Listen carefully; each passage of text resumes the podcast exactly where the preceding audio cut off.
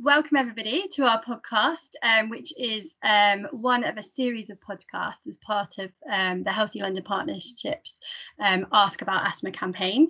Um, today is quite exciting. We've got a number of questions from children and families across London um, to a panel of experts who are going to attempt to answer those questions.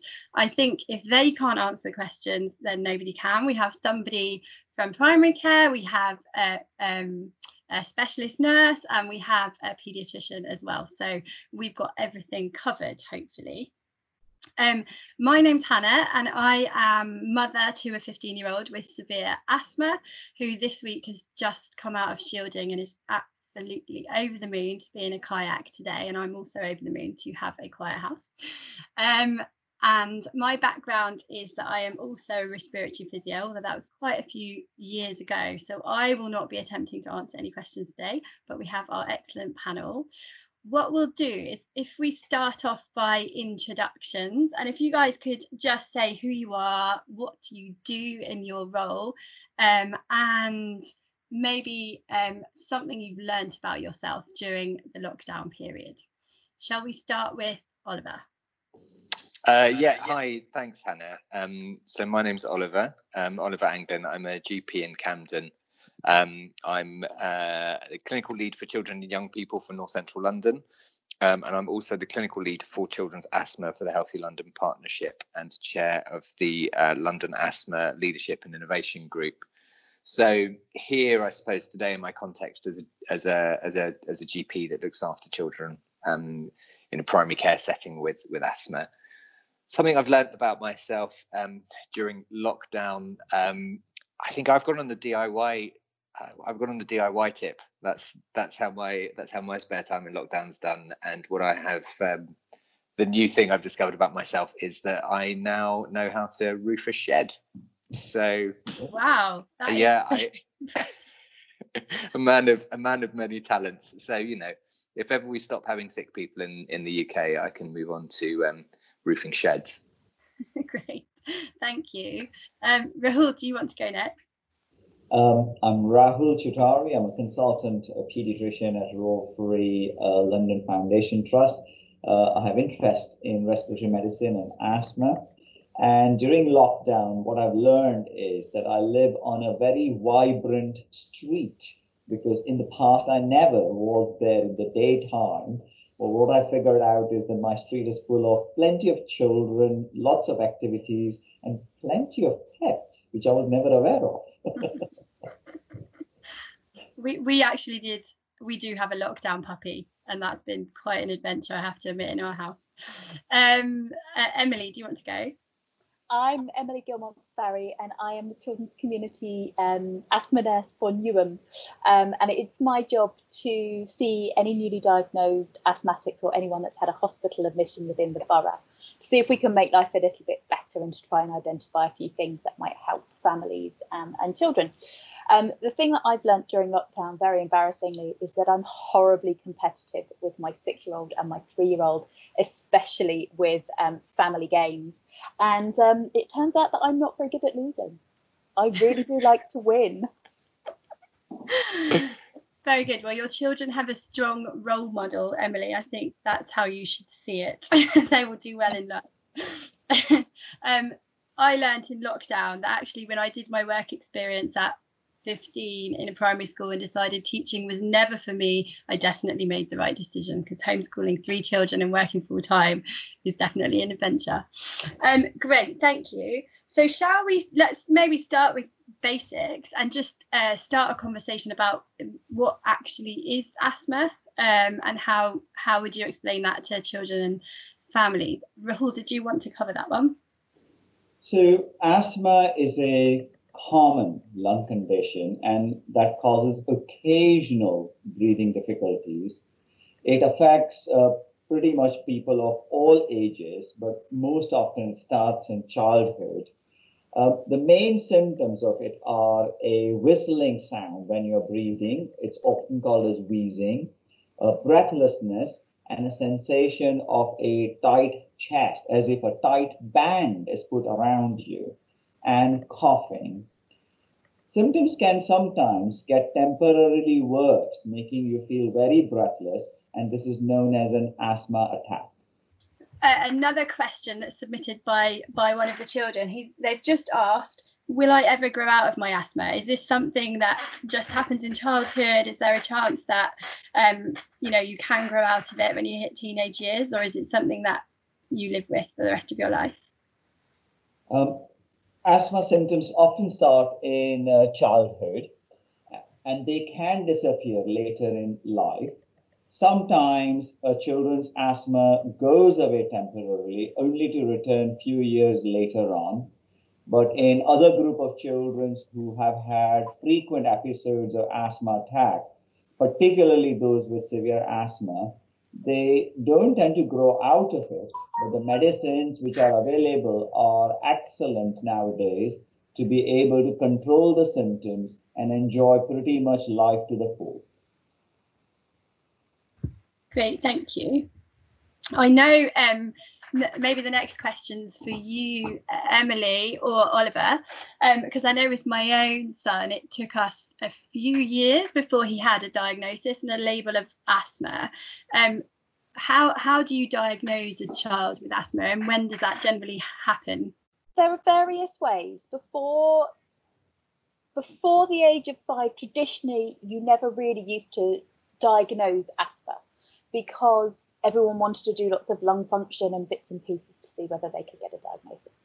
Actually, taking a really good family history is a great way of diagnosing asthma because it can run in families and that really increases your likelihood if you've got other people with hay fever and eczema and asthma in your family. So that makes it more likely.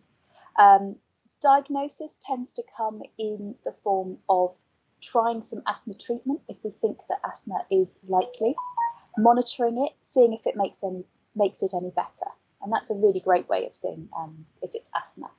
Um, other ways can be monitoring your lung function via peak flow if you're old enough, or going in to have your lung function tested and doing something called spirometry, where you do great big lung breaths, and we can have a look at those on the computer. So there's lots of ways of being diagnosed with asthma.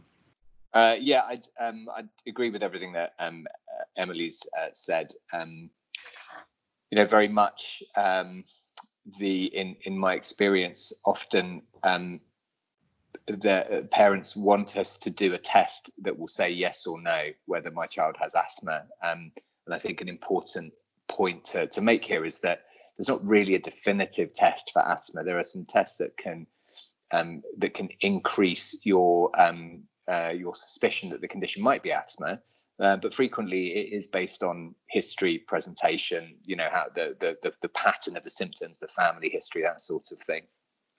And um, my, you know, we, um, me as a, as a GP, uh, we're, we're often the first point of contact. So, you know, come, come in, speak to your GP if you're concerned about it, and we'll take you through some of those questions and, and get a bit of a sense about whether, yes, this is looking like it might be or, or not, and, and then guide you through any of the next steps as required. Great, thank you. What might I expect as a parent if my child was referred to a consultant for their asthma? So, if you're referred to the consultant's uh, clinic, um, the consultant and their team of specialist nurses would uh, talk to you about the symptoms uh, your child has experienced what else are the factors within your family which might make asthma more common or more uh, uh, complex or severe? Uh, if there are other factors which go with asthma, such as food allergy, eczema, or allergic rhinitis, what are your current group of medicines and if they're working well for you, uh, as well as uh, take take you through how to take those medicines properly and explain to you about the emergency plan in case you get an asthma attack. Uh, the consultants clinic will also help you to liaise particularly with school to make them aware what your symptoms are uh, and give you tips on how to enjoy life to its fullest. Um, and I suppose for um, for for those listening as well, I think um, the majority of children who are diagnosed with asthma um, will probably never need to see a consultant. Mm-hmm. Um, it'll be seen in primary care or be supported um, by by people like Emily who are who are working in the community. Um, and typically, it's really only when um, a child is is struggling with their asthma. So for whatever reason, it's not controlled, um, and it's you know not uh, we're not able to handle it in primary care or with the support of of, um, of our community asthma nurse specialists um, that, that we might need to get consultants involved. It's been a real um, evolution in how asthma is looked after. Mm, great, thank you. Yeah, I think in our experience, we've um, had a fantastic um, experience of a really good working relationship between our GP and consultant and our asthma nurse who feels like she's part of the family because we've known her for 14 years and she's absolutely brilliant. So yes, I uh, completely under, understand that and that's a really important point to note. Um, so um, let's maybe move on to understanding about what an asthma attack is and and, and what do we do in um, the event of an asthma attack. You mentioned an asthma plan, Rahul, and I thought it might be useful for you, Emily, to just talk through what an asthma plan is, who has it, who writes it, what do we do with it as parents and young people, and just talk about that a little bit more. So written asthma plan is a personal plan given to a individual child and family to describe their medications when they're well and describe the medications when they may have either mild, moderate, or severe attack of asthma. The asthma plan clearly defines when to step up the care for your child and when to seek a help such as a 999 or an emergency department. This asthma plan is immensely useful to all carers, such as those in the school or your PE club. Uh, and if you're traveling on a school holiday, it assists uh, uh, teachers and others to help you if you have difficulty in breathing. Thank you. Did you want to say anything, Emily? I think it's I think it's really important to say if you don't have an asthma action plan, it's perfectly acceptable to go to whoever manages your asthma and ask them for one. Knowing about them is one of the key things um, in managing your asthma.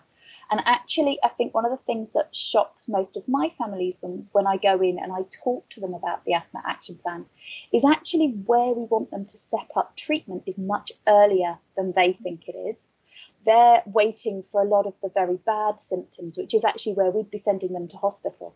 And they're trying to manage that at home. And actually, when we step in and we go through it and we explain why we don't want them to wait so long before seeking help, actually, they feel much more supported, especially if they are ringing for ambulances. A lot of them will quote, you know, I'm on the last step of my asthma action plan. I've done all of this. We need some help. So, mm. actually, they're a really useful tool for getting the help that you need and for having the confidence to deal with the less severe stuff at home. Mm. Yeah, thank you. I certainly learned the hard way. I think when I was working as a respiratory physio, I thought it's fine. I can manage my son at home. I won't burden A&E. They've got enough to worry about. And then when we did end up admitted, Caleb was quite severely unwell. Um, and I think that's what I've really appreciated about the asthma plan is it gives you that justification for saying, right, this is the step I'm at. I absolutely need to call my asthma nurse, or I absolutely need to call my GP, or no, I need to go to A&E or call the ambulance. So I I think it's a fantastic resource because it's so simple and easy to follow, and certainly my son understands his asthma plan. Um, yes, sorry, Rahul, what would you I was just going to say that there are three tips I would give it to any family who may receive it for the first time uh, uh, keep the asthma plan where you can see it or find it easily.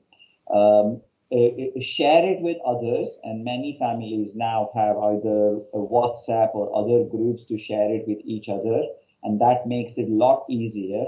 And check the asthma plan uh, uh, at every clinic review because things may change, and often a general practitioner, asthma nurses, and consultants want to reduce the medication if your asthma is well controlled.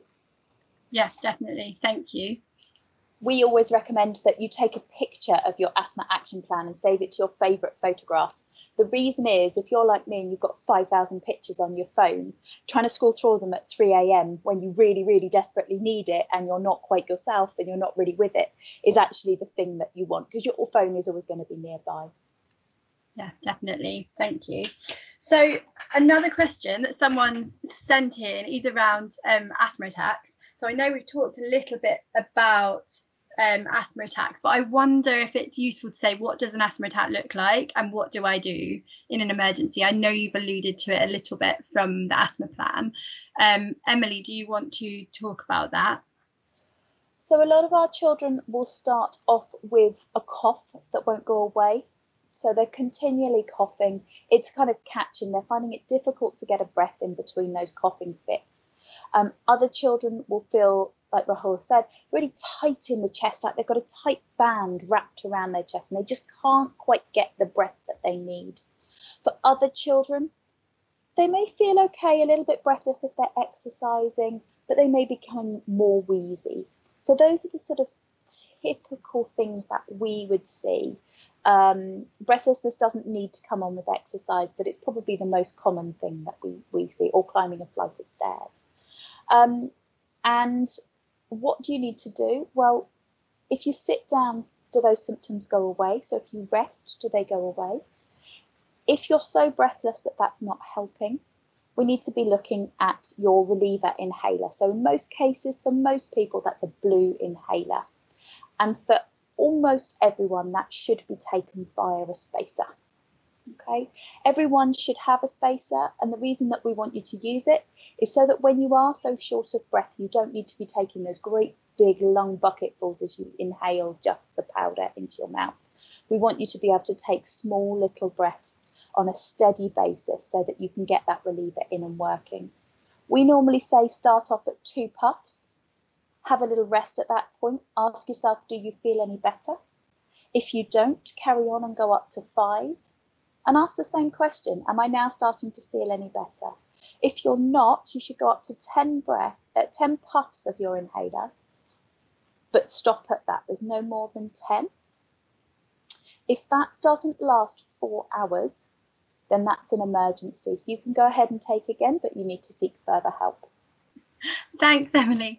Um, I know there's lots of videos and things online, particularly with Asthma UK, around how to use a spacer and how to use an inhaler, and that's that's really important. Um, uh, technique can really influence the sort of impact of their inhalers. Is there anything you'd like to say? I think someone asked, um, is the size of the spacer important? For me, it's not size. Size isn't everything for me, it's using a spacer is the important thing. The newer spacers have an anti-static pull, so they give you more of the medication. It doesn't pull out to the sides of a plastic spacer as much anymore. The older, older, more fashioned, sort of the bigger volume ones, do the job if you can use them properly. But for everyday use, there is a spacer to suit everyone. And I think I don't I don't really mind what that spacer is so long as you use it correctly. Great, thank you. Uh, yes, Oliver. Um, yeah, I just wanted to come back to the, the, the sort of previous stuff that we were talking about um, with um, you know with a, with an asthma attack, and and as I was hearing Rahul and Emily talking, it remind sort of reminded me of that that key point of seeking help early um, and sort of paying attention to the symptoms, and it was really you know really helpful for me as a GP listening to to, to how Emily was expressing stuff. Um, and um, the the essential so so to my mind the the essential nature of of recognizing when things are changing for your asthma. Um, so you know we are talking about asthma um, asthma attacks and where people can be really tight and needing their 10 puffs. But often in the weeks um, or days preceding that things will be slightly different you know things will be a bit worse. Um, so not always. A child can go from having perfectly controlled asthma and then suddenly have an asthma attack out of nowhere. That is possible but very often there's a build up to it. Um, and um, there's something really important about uh, uh, paying attention to that. So you know if your asthma is less good um, during this week than it was last week then there's a problem. And you know it may not be a calling an ambulance problem but it's definitely I should be speaking to my asthma nurse or to my GP today, um, so that you know we can look at the control, try and bring everything back down, and prevent you getting to the point where you're needing ten puffs and calling an ambulance. Certainly, Oliver, we say to our patients if they're using their salbutamol reliever more than three times a week, we ask them to contact us because something isn't quite right. Um, and it can be they can be weeks without needing that and then suddenly have a week where things are bad their hay fever might be bad but that's when we ask to contact. And uh, do you find um, um, emily as well in, in in your experience so um, using using that in using that inhaler using that three you know if you're using it more than three times a week do you ever find in your experience that people will sort of tough it out? They'll have symptoms and not use it. They'll be like oh i play football and then I have to stop after 20 minutes while my friends keep playing. But I, you know, they they don't think to use their inhaler in those moments, um, yeah. and then may may not even recognise that as a problem. I find a lot of children accept that as part of their asthma, and they think that that's what having asthma is. That they won't be able to do the same things as their friends do. And one of the things that I talk about when I go into a home visit with a family is we talk to the children about what it's like not to feel like you have asthma. And that's where we raise our bar to. We raise the bar to being asymptomatic most of the time. So, not having that cough, not having to sit out after 10 minutes of playing football. We it it's not acceptable. Those are not acceptable to have those as part of your asthma control. That's not how asthma should be. Thank you. And that was actually one of the questions um, from their children and families was what does good control look like? And I think you've covered that because it's good control is basically living a, a normal life with minimal impact of my symptoms. And if that changes for me, then I need to get some advice and look at my asthma plan.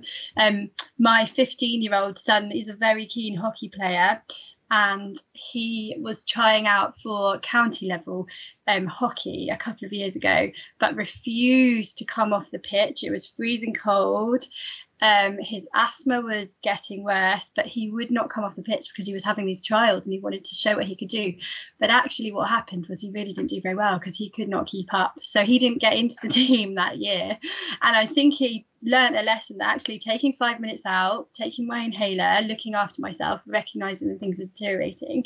And the next year, he took it, he was very on it with his um, uh, inhalers and he got on the team.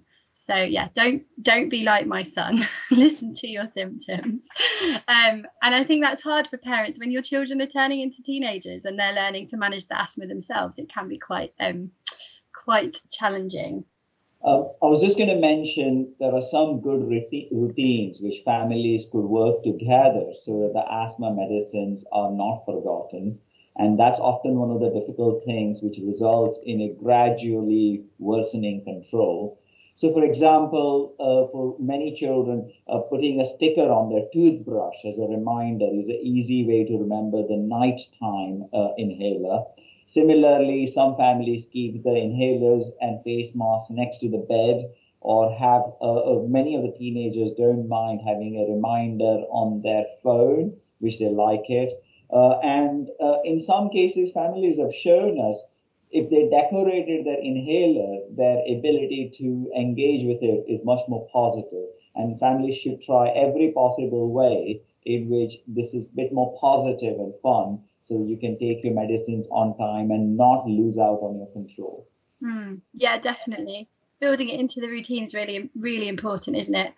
Um, that's great. So, Emily, did you want to add something? Yeah, I was just going to say a lot of our families um, have parents also that have asthma. Um, and when we go and find out parents maybe aren't that great either at remembering their inhalers. So actually, we set them a, a, challenge to see if they can do it together so that both can role model really great practice with each other. And actually, we tend to find that asthma gets better throughout the household when we've been in, not just with the child that we've gone to see. And we'll often pick up siblings as well that maybe haven't needed to see us before, but we'll give them the same treatment as well. Is there anything that I can do as a parent in terms of my home environment um, to help my child with asthma? House dust mite is probably the biggest factor in most people's homes that I deal with when I go in to have a look. So house dust mites, everyone has them. It's not because you're dirty or unclean. It's nothing to do with that. It's one of the body's natural processes. Um, and we're actually allergic to house dust mite poo. So that makes it even worse. It sounds even more horrible when you say it like that. They love to be in bedding and in anything sort of clothing material wise. So sofas, carpets, blinds, curtains, whatever you like. Um, and it's things like not sleeping on the bottom bunk if you've got children in bunk beds, making sure because every time the person on top of you turns over, you get a shower of house dust mites in the night. So that might be contributing to some of your nighttime symptoms. New pillows, anti allergy if you can manage it, pillow protectors, mattress protectors, regular cleaning and hoovering of that mattress, opening windows. So just trying to manage that. Other things that I tend to find on home visits are room sprays, especially aerosol plugins, so that very, very highly perfumed smell. One of my families, I went at Christmas time, and not only had they got all the lovely room plugins, but they'd also got like clip in pine smells as well. So we asked them to take it away, and within a week, that child's asthma got better. So that highly wow. perfumed smell was having a massive effect on this child's control. Um, other things that we look for are pets, particularly if they're allergic to that pet, very sadly. Um, and we often won't know if they are or they aren't without a little bit of testing or a removal for a small amount of time to see if that gets any better. Um, and other things that we tend to find are environmental pollution issues. So things like damp and mold, particularly where I work, um, are a major factor in our elderly housing stock and overcrowded homes as well.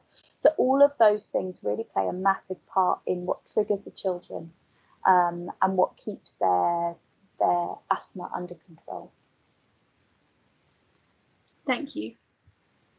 Oliver. Uh, yeah, so um, I think probably also um, a biggie which we which we haven't haven't mentioned is um, smoke. You know, smoking at parental smoking, um, even smoking outside. You know, um, parents and parents smoke um, will be impacting their, their children's asthma. So, you know, we we ask parents not. Um, importantly, it's um, stepping outside to have a fag is is not the same as not smoking, and this will still have an impact. And really can't emphasize enough the importance of, of the impact that that will have on your on your on your child's um, your child's lungs. So yeah, just wanted to flag that up as well as the mm-hmm. other more environmental stuff that we've been talking about. Thank you. Because it's difficult at the moment. I mean, we're all spending most of our time indoors, aren't we? So this actually getting we all know about outside air pollution, but getting the air quality as optimal as we can inside is probably even more important at the moment. Sorry, Emily, I cut across I, you. No, that's absolutely fine. Uh, and to go on from that, Oliver, we also discuss vaping as well at the home visit because we have concerns. A lot of the vapes are perfumed as well, so your aeros- uh, you've got an aerosol with a perfume in it as well. And we don't really know what the long term consequences of vaping are, either for the parent or for secondhand vape smoke. So we do discuss that with families that that's not really an alternative either. Rahul. Um, it is some it is helpful if if you understand your child's triggers because there are a variety of triggers but most of the parents are aware of some triggers affecting their children a lot more than others. Uh, also uh, have a good plan in your mind what would you do if the child's symptoms gets worse and and where would you get your help if required?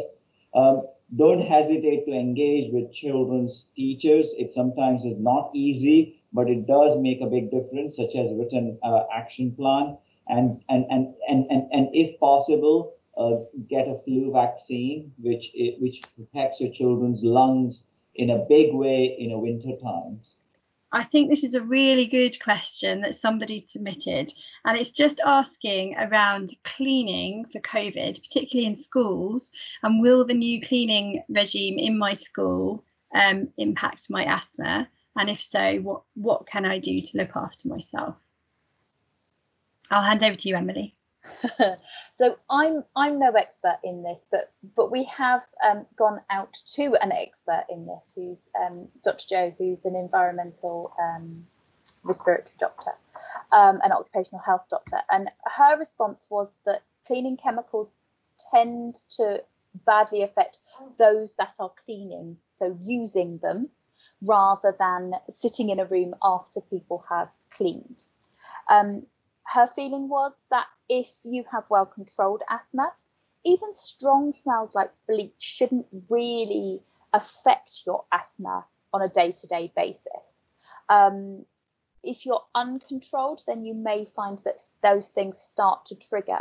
And actually, we should use that in, you know, as a flag up. You know, if you are finding that you're getting symptoms sitting in a room that's just been cleaned, actually, we probably need to be seeing you either in your GP or your asthma nurse just to find out why why those things aren't aren't sitting well with you.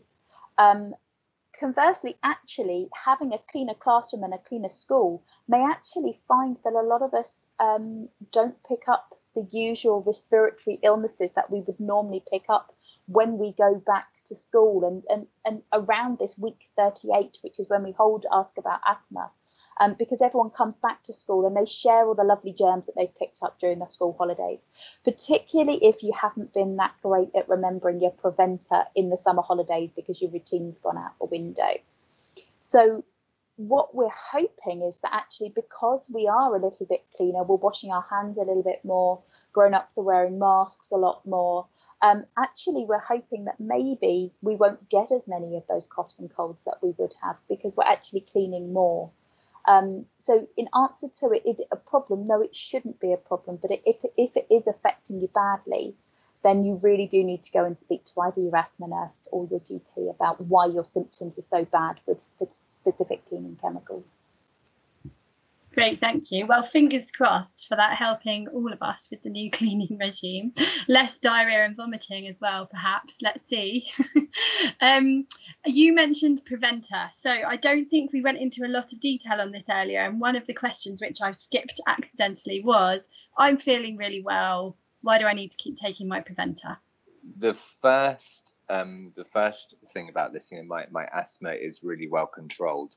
Do I need my preventer? I think the first part of that is um, the place to start. So, is it really well controlled? So often we see that um, what some people are prepared to tolerate um, is not actually the standard that we are really aiming for as um, as people who look after children with asthma and there's different um, so there's different things to look into for that one of the one of the the, the, the, the key tools that we use when we're speaking um, to, to children or parents is um, is the asthma control test which is a series of questions um, which you can go through which will give us a sense to what extent you're experiencing symptoms. And sometimes it's quite interesting um, the um, answers that people will give to those questions compared to what they think is going on with their asthma. And they can be quite surprised when we tell them that actually you know they, they, they may state i think i'm fine and yet when we draw, draw drill down into it we discover that actually it's not what we would class as fine so i think that's the, the first thing i would also say um, the length of time that you've been feeling fine for is also important so you know if you've been taking your preventer and you've been feeling great for two weeks I'm delighted. It's because you're using your preventer. Um, so, you know, under no circumstances should you even be thinking about stopping. Um, but in some cases, if you've been really well controlled, you know, you've not needed your salbutamol, your, your blue inhaler, your reliever inhaler, you've not needed it for months, um, you've had no symptoms, there's no impact on your life, come and speak to your um, health professional. So come and speak to your GP, speak to your community asthma nurse, um, whoever it might be, and we can go through it with you. Really get an understanding of it, because in some cases, um, it might be possible to step down your uh, to step down your um, medicine. Um, it is it is possible, but um, as, so um, yes, it's possible to step down, um, but you should never do it on your own, not without ha- actually having spoken to somebody in advance. You have to remember that that thing that, that you know the, the, the reality that you're your asthma may be well controlled because you're taking the medicine. Um, and um, you know rather than that your asthma is better. So you know don't ever be lulled into a false sense of security. But we're always happy to you know chat to you about it. Um, and, and, we can discuss stepping down treatment if required in the same way that we would discuss stepping up treatment if it looked like control was going off a little bit. Some of the other questions that have that have come to us are around diagnosis, and I know that a lot of people know that as that um, wheeze is the is a big symptom of asthma. Um, I think possibly there's less discussion about cough as an early symptom of asthma, and I wonder. Um, I know certainly with my son, he has, you know, when he's ill, he coughs a lot all night, all day. Um, so I wonder what you would say to a parent who's concerned about their child's cough and, and when to understand that that's a problem and when to seek help and, and when that might be a diagnosis of asthma. Sorry, that's a very long winded question, but I think you get my gist. Over to you, Rahul. So, cough is a typical symptom of asthma, and it's often the first one parents and patients and families notice. But in young children, there are many other reasons for cough particularly at the start where the diagnosis is unclear or you're suspecting it. But there are a couple of tips to think about and ask for help if you notice them. So if you notice that the child is coughing more prominently at night or in the early hours of the morning, that does suggest it may be more due to asthma. If the cough doesn't go away and keeps on coming back without any good reason, it does suggest that it is possibly because of asthma. And if the coughing occurs uh, prominently after doing an exercise, then that does suggest that this might be an asthma. Or, or some families are able to clearly notice that, that the, the pollen season or being in contact with certain animals or around moldy area uh, makes their child go wheezy, and that might give an indication it's asthma. And it's a time to seek help to clarify whether it is an asthma or not.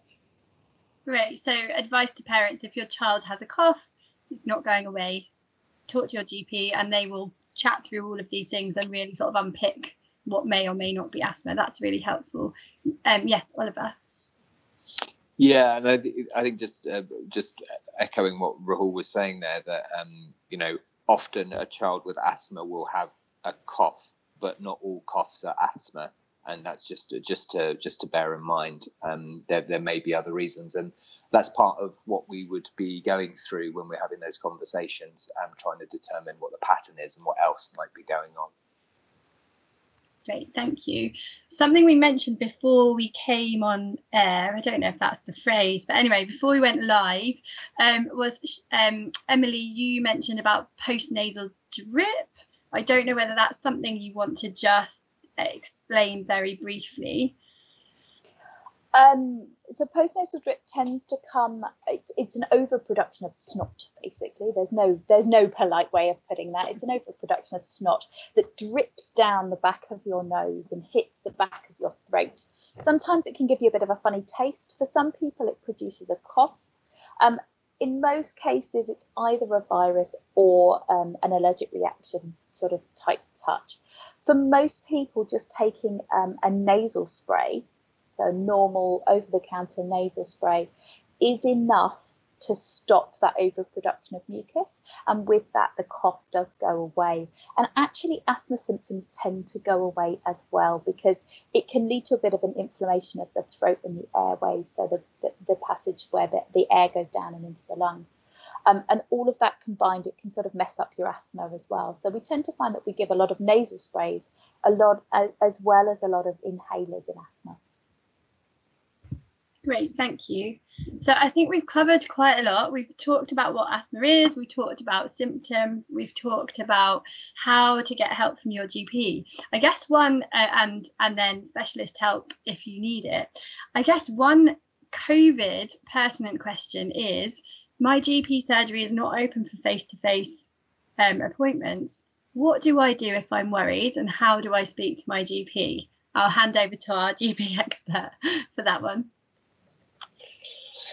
Yes, so um, I think um, this this sort of rings ticks a, a, a, couple of boxes for why this is important to me to answer as a question. The first is that um, GP surgeries are open for face-to-face appointments during um, during the the, um, the, the pandemic. Um, the change that people may notice is that that often the practice will ask for a remote consultation first, so either by telephone or video.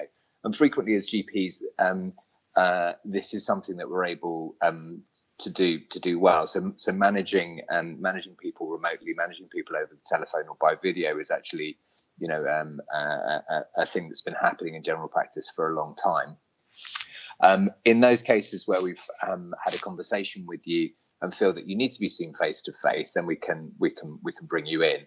So um, yes, so so don't don't worry. General practice is open. There is no suggestion that if you need assistance that you won't be able to get it. So if you're worried yes please call your gp surgery. You will be able to speak to a gp you will be able to support you with advice. Um, and then it's just important to to follow your action plan. So um, if you feel like um, it's a slight deterioration please call your gp if it's an emergency then follow your action plan call 99 go to the emergency department and and and, and do it that that way um, the, the the health service during coronavirus is slightly different, but it is open. So please, please, please, please, if you need to speak to a GP, call your GP. Your GP will speak to you. I think it's a similar advice for families. If your child is having excessive difficulty in breathing and your written action plan suggests that you should call 999, uh, please do not delay it. The hospitals have made arrangements to receive children safely and provide care in this COVID environment. Great, thank you. Is there anything else that you'd like to add from your experience of working with numerous children and young people and families across London? Maybe um, one of the most frequent worries or issues that children raise um, and how you answer that, or yeah, any last reflections before we close? Um, Emily, do you want to go first? Um, I think possibly one of the questions that I get asked a lot is um, obviously, does my child need to be on this long term? A lot of parents are worried about growth and steroids because they don't understand the difference between inhaled steroids and the steroids that we might take for bodybuilding and all of those kind of things. So I spent a lot of time explaining the difference between oral steroids and the very much smaller dose of inhaled corticosteroid that goes to where we want it to go into the lungs. Um, so my my my message would be to reassure that the small dose that you need to control your asthma won't have an impact on your growth if you take it right. Thank you. Rahul, do you want to, to go next? Um, I would say 75% of asthma visits to emergency department are preventable with a good annual review, following an action plan, and taking your preventive inhaler medications regularly. Oliver, do you have anything to add finally? Yeah, so um, I think, you know, echoing um, echoing what um, Rahul was just saying, the importance of um, the importance of of um, reviews, of, of having a regular review, understanding your condition, and taking your medicines, and these are the three you know the three asks from the Ask About Asthma campaign: Have you had an annual review? Have you got a written asthma action plan? And do you know how to use your inhalers? Have you been shown how to use your inhalers properly? So really, um, you know, emphasize that.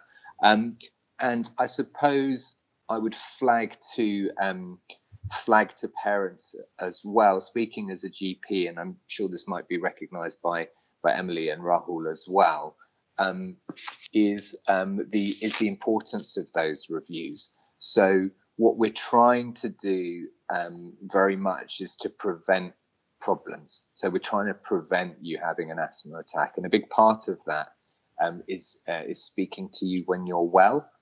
Um, and certainly, in my experience as a GP, it's we struggle to bring parents in to an asthma review to, to come in to engage with us when their child is well.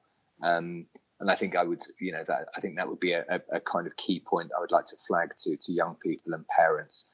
Um, you know, it, it is important to make those contacts, to have those reviews, to ensure that everything is okay. Um, even if things have been fine for six months or a year, that's wonderful, but it doesn't reduce the importance of, of, of having that check in, making sure we've got you on the right medicines, making sure um, that we're um, we're asking the right questions and you're asking yourselves the right questions about really honestly how good is my control and how good am I at looking after my my own asthma. So yeah, really want to flag that point to to parents and, and young people that will be listening. Mm, thank you. Um, I think yes, for us, that's been really helpful in our family. And I think um, it's easy to feel like you're wasting someone's time if you're feeling fine and the GP is really busy. But actually, it is so important because that's your only touch point with your GP. And and like you said, our um, you know, my son's healthcare professionals love to see him and know that he's doing well and set, send us on our way for another six months. So yes, really, um, really important point. Okay, thank you everyone. That's that's fantastic. It's been a whistle stop tour of, of asthma um, over the last hour and i've really appreciated um, all your expertise. I've certainly learned some things today. I'm sure those who are listening have learned too. So a, a big thank you to oliver emily and rahul. Um, there are a number of things going on as part of the ask about asthma campaign so please do check out social media um, have a look online to see what else is going on. Follow the hashtag ask about asthma. Um, and i know know there's a series of podcasts with some really interesting and um, useful topics over the week. Um, Oliver, do you want to tell us a little bit about what's happening podcast wise? Yeah, uh, thanks, Hannah. So a little a little plug for some of the other podcasts in the in the in the mini series that we um, are making available. Um, these will be um, available at the healthylondon.org uh, website. This is the website for Healthy London Partnership. Um, we have uh, one on asthma friendly schools with Karen Rodosano, um, air quality, what we've learned from COVID with Jonathan Grigg, uh, learning from asthma deaths with um, uh, Mark Levy, um, the role of tertiary care in asthma management with Louise Fleming, um, and uh, um, uh, learning from the work of uh, Tower Hamlets with Tori Hadaway Amrita Aruj, Arujo. I hope I pronounced her name correctly. I got it wrong this morning when I was talking to her on the podcast. She'll she'll let me know. I'm sure. I'm um, sure yeah. So so we have those we have those also available. Great, thank you. Lovely. Well, we'll call it a day, and I look forward to seeing all the resources online in September.